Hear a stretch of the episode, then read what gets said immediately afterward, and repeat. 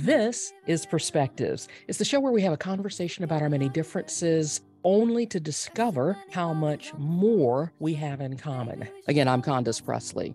If it sounds like I am beating a drum this summer when it comes to talking about reading and how critically important it is for our youth, it is because I am. As you all know, Atlanta Mayor Andre Dickens has declared 2023 the Year of the Youth, and this program is doing its part by encouraging young people to read. Our guest on the program today is Alaya Dawn Johnson. She is an award-winning author.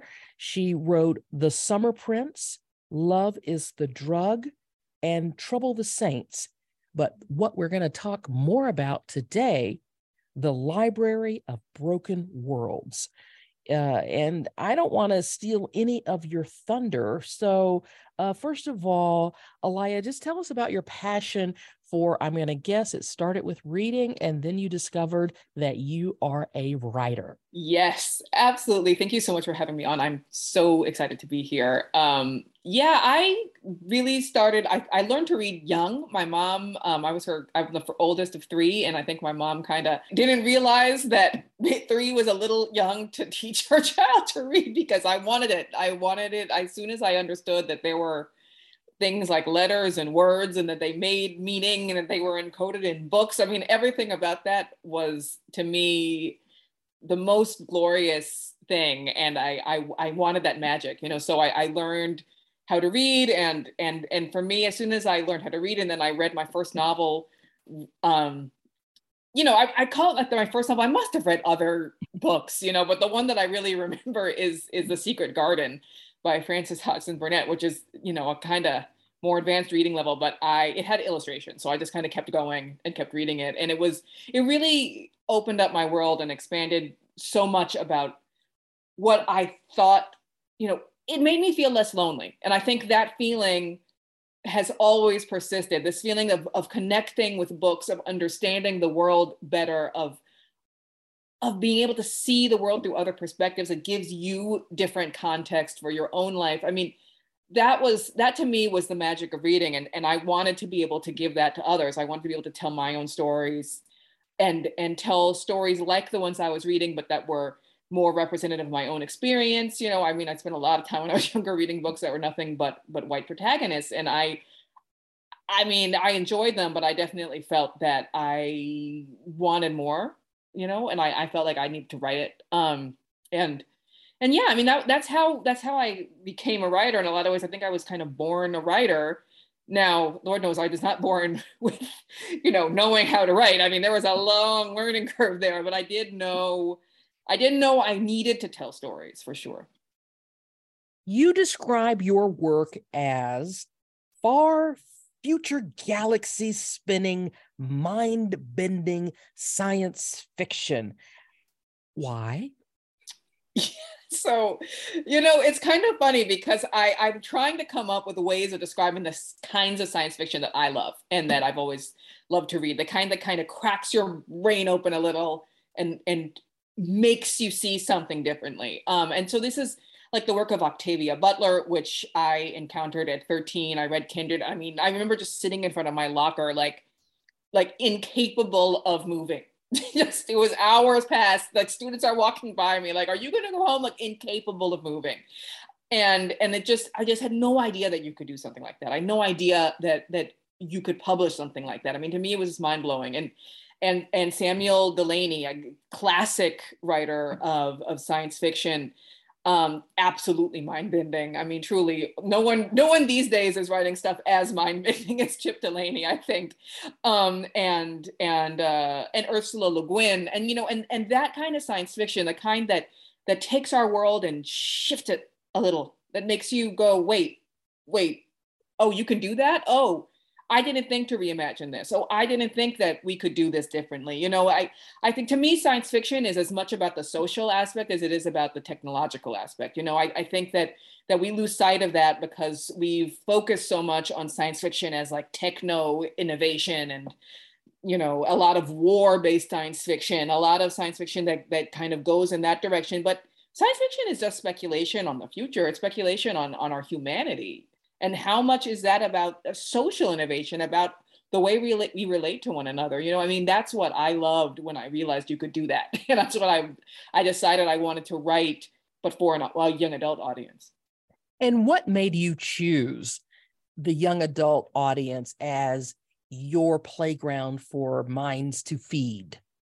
You know, I feel like I have an inner 17-year-old, you know, and it doesn't matter how old I get. It turns out my inner 17-year-old just lives in me, and she has things that she loves, and she has books that she wants to write. And I think this is very much that for me. You know, I had those books that I wanted. I felt that they were missing, and this is the kind of novel that I felt was missing when I was growing up, something that's diverse, that really contemplates different perspectives. It's not a future that presumes that the imperialist systems we have now will just continue indefinitely into the future. It's not something that de facto marginalizes the same people who have always been marginalized. It's a world that has its problems, that I try to make much more diverse and inclusive. And I think that for me, being able to talk to people who are at the cusp of becoming adults, who are not children any longer at all, and are able to turn around and look at the world. You know, that moment when you look at the world and you realize, wait, people have been telling me this thing, but that's not entirely true, right? Or this is supposedly the way I'm supposed to be, but it's actually harmful to me, you know, or I'm not feeling fully realized or seen. This world doesn't nurture the things that I need in my life to feel happy or to feel safe. You know, those are the things that you suddenly realize, or that you're beginning to realize when you're 17. And I think, to me, it's so vital to be able to write for that moment, because I think we end up with kind of two choices. We close ourselves off and we pretend, and we just try to like get along and not question. Or we open ourselves up more, and we question more, and we create, and we rethink the world, and we try to make it different. And to me, that's the reason why libraries are under, you know, such threat. That's the reason why education is under such threat, because at its best, literature is expanding our world. It's giving young people an opportunity, an imaginative space in which to imagine a different future. And the last thing I want to do is shut that down. You know, I wrote this novel so that there can be more, a larger space in which young people can imagine and play and create. Tell us about The Library of Broken Worlds. What's the story about? Yeah, so it follows Freida. She's a young woman who was born in the library. So the library of this far future world, 4,000 years in the future, is actually a whole entire separate planet with its own sun. And it's a city that was built in the aftermath of an intergalactic war that almost killed humanity. And it was built as a bastion of peace. The idea was that this library was going to collect human knowledge and also human power, and that these massive artificial intelligences that people call material gods kind of incarnate and keep safe all of this collected human knowledge. And they are also capable of great destruction. So it's kind of like the carrot and the stick. So the stick is, you know, if you get out of line and you start fighting wars again, like, we're going to come after you. And the carrot is, now we have all of human knowledge. We have so many different perspectives. We have university. We have all of, you know, a great center for peace. And so Freida is born, actually, she's the daughter of these material gods, these artificial intelligences, and they've created her in the tunnels of the library. And so she's both an insider and an outsider. She's the daughter. She was raised by the head librarian. On the other hand, she isn't really considered human. Is she a human, or is she an object? Is she artificial intelligence or organic intelligence?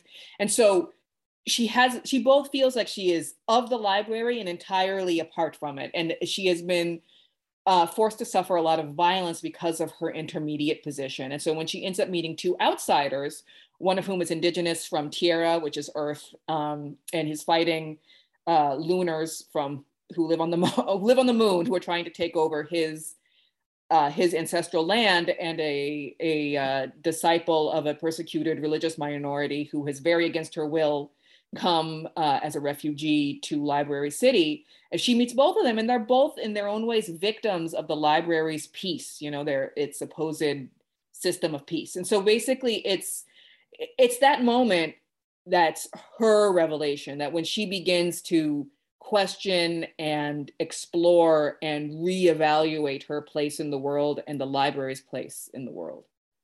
Why set the story in a library? What's the significance of that?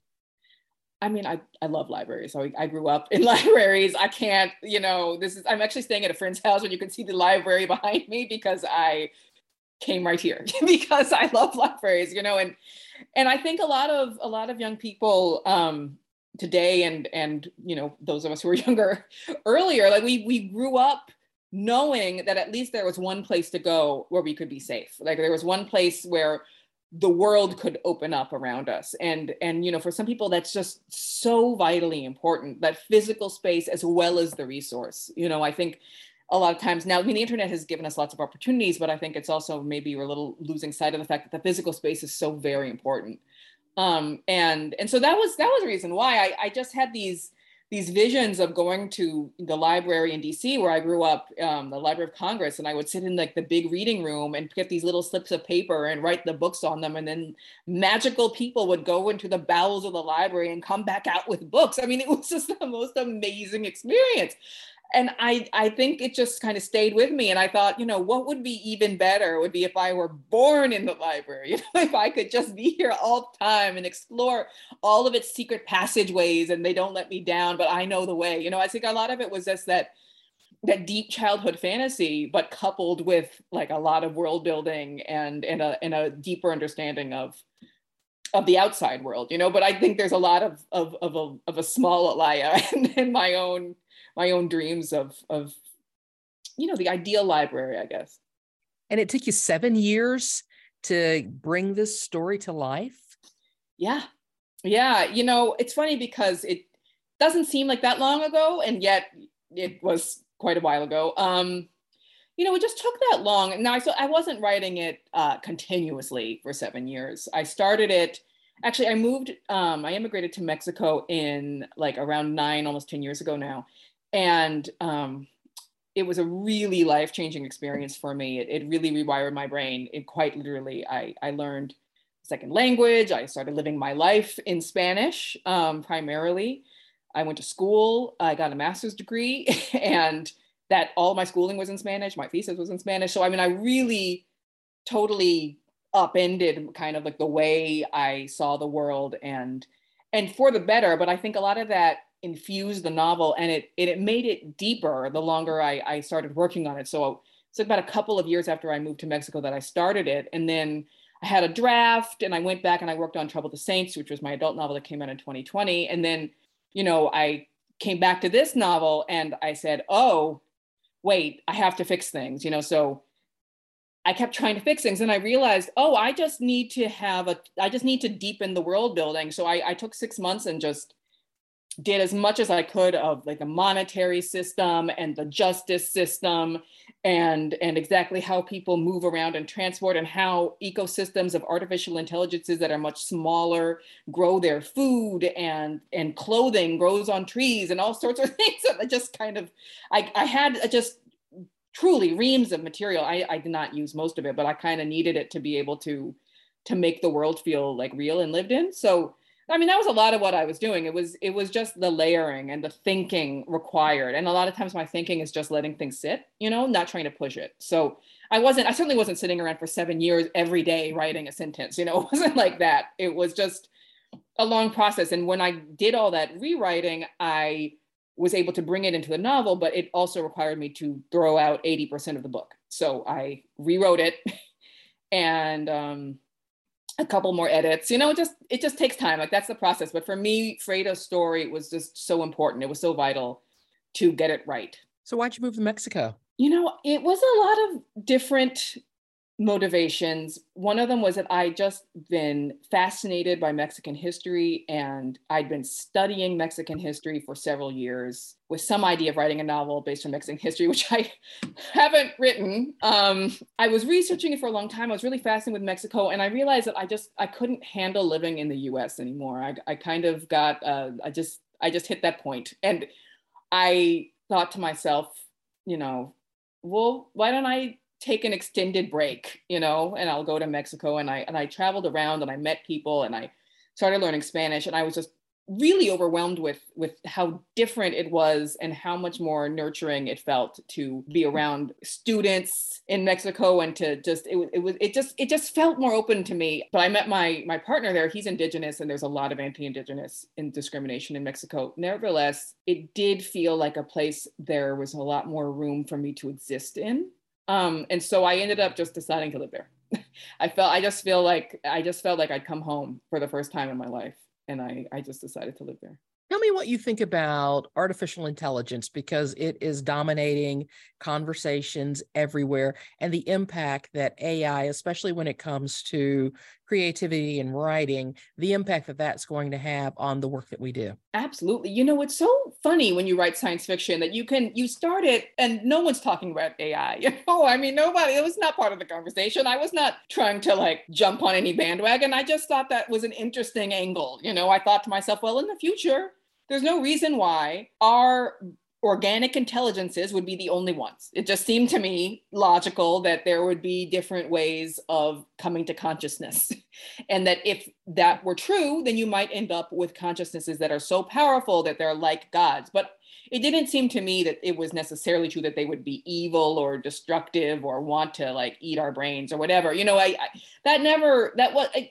to me, the thing about technology it's a tool, and the ends to which it is put, that is what worries me. So AI, I think is very neutral. Certainly we're in no danger right now of you know, some kind of great AI takeover.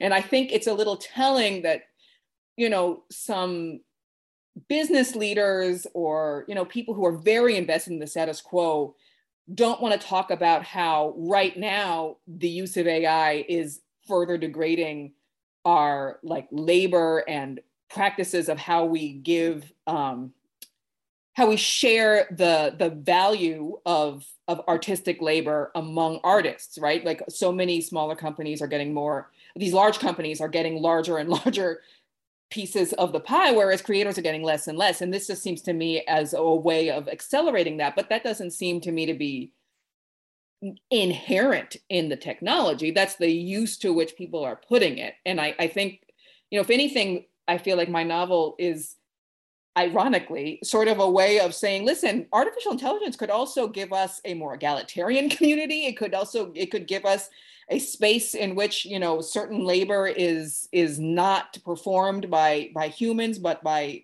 creatures that have just totally different ideas and ways of thinking and interacting with the world.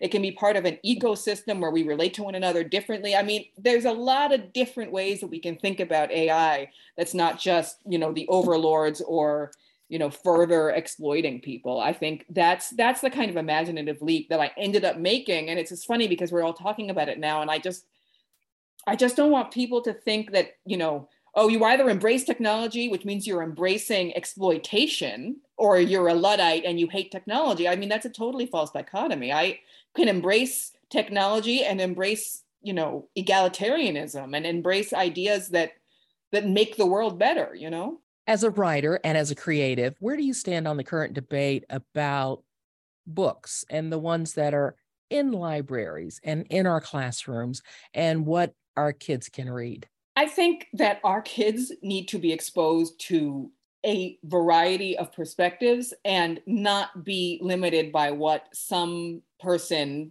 extremely small idea of the world is. You know, these images that I've seen coming out of Florida in particular of the books that they're taking away for review, which is basically, you know, carting them off to, I don't even know, you know, I don't know, they're going to burn them, are they going to bury them? I have no idea. No one's going to read them, that's for sure.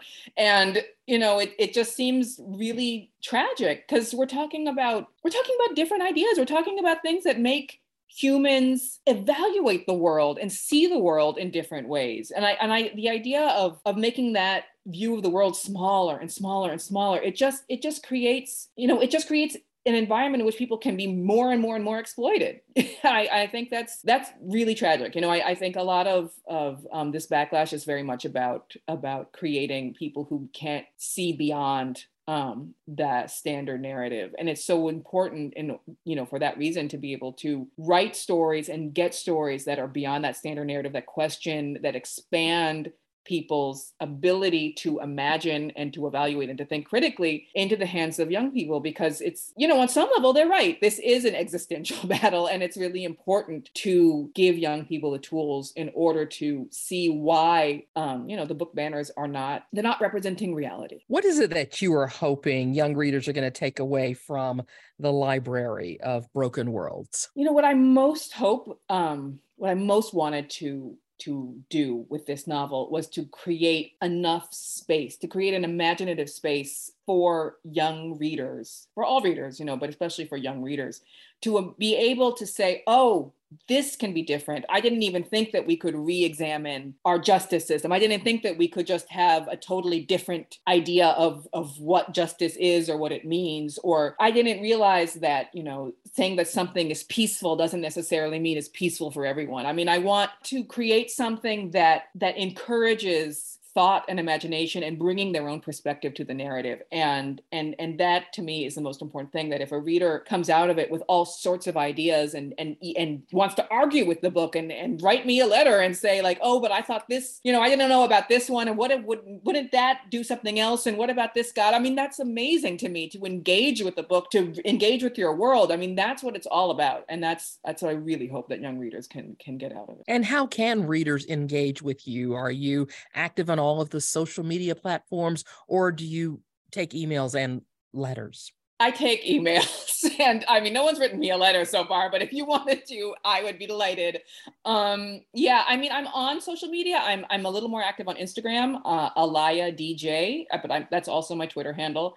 I have a Substack, so you could read a little more than me, but honestly, if you would like to get in touch with me, I'm so old fashioned. Like, I need an email. I respond to all emails though. What's next for you now that you've got this one out and in stores and in the hands of young readers? Surely you're working on something new. I am, although Lord, I'm all kind of like, whew, there's been a bit of a gauntlet, but yeah, I'm working on the sequel. Actually, I'm working on a related novel. It involves Freida and her friends, but it's from the perspective of new characters. And it takes place on the ocean in the Great Pacific Garbage Patch. So it's all sorts of interesting new research for me to do. Where do you find those germs of ideas that send you down your research paths? Sometimes they come to me in a flash. Like this novel came to, like the core image came to me very much like in the middle of the shower. Like there it was, there was Freida, there was a library, there was the Namorin, it was just right there. But others, and it's certainly like the big chunks of my ideas, I call it my compost heap in my brain. I just try to always have new experiences and experience the world a little differently, question things, read a lot. I just try to fill the compost bin with like really good material, and then I just let it ferment. And eventually something pops out of that. That's my process. Remind us one more time of your handle so that folks can find you, read more about you, and your Substack. Yeah, it's Alaya DJ. My handle's on Instagram and Twitter, and AlayaDawnJohnson.com for my email. And if you'd like to get in touch. Thank you so much for your time. Enjoying this and passing this book along to my young adult niece. I'm sure she's going to enjoy it a great deal. Oh, thank you so much, Condace. This is so great. Perspectives is a community and public affairs program produced with you in mind. If there's a guest or an issue you'd like to hear me explore, I hope you'd let me know. The easiest way to connect with me is on social media. Just slip me a DM or send me a message. Search Condace Presley on Facebook, Instagram, or Twitter. And yeah, I know you're asking, how do you spell Condace? Condace. And Presley has two S's. That's Presssley. Friends, I appreciate your listening. Be sure to listen again next week at this same time as we explore new perspectives.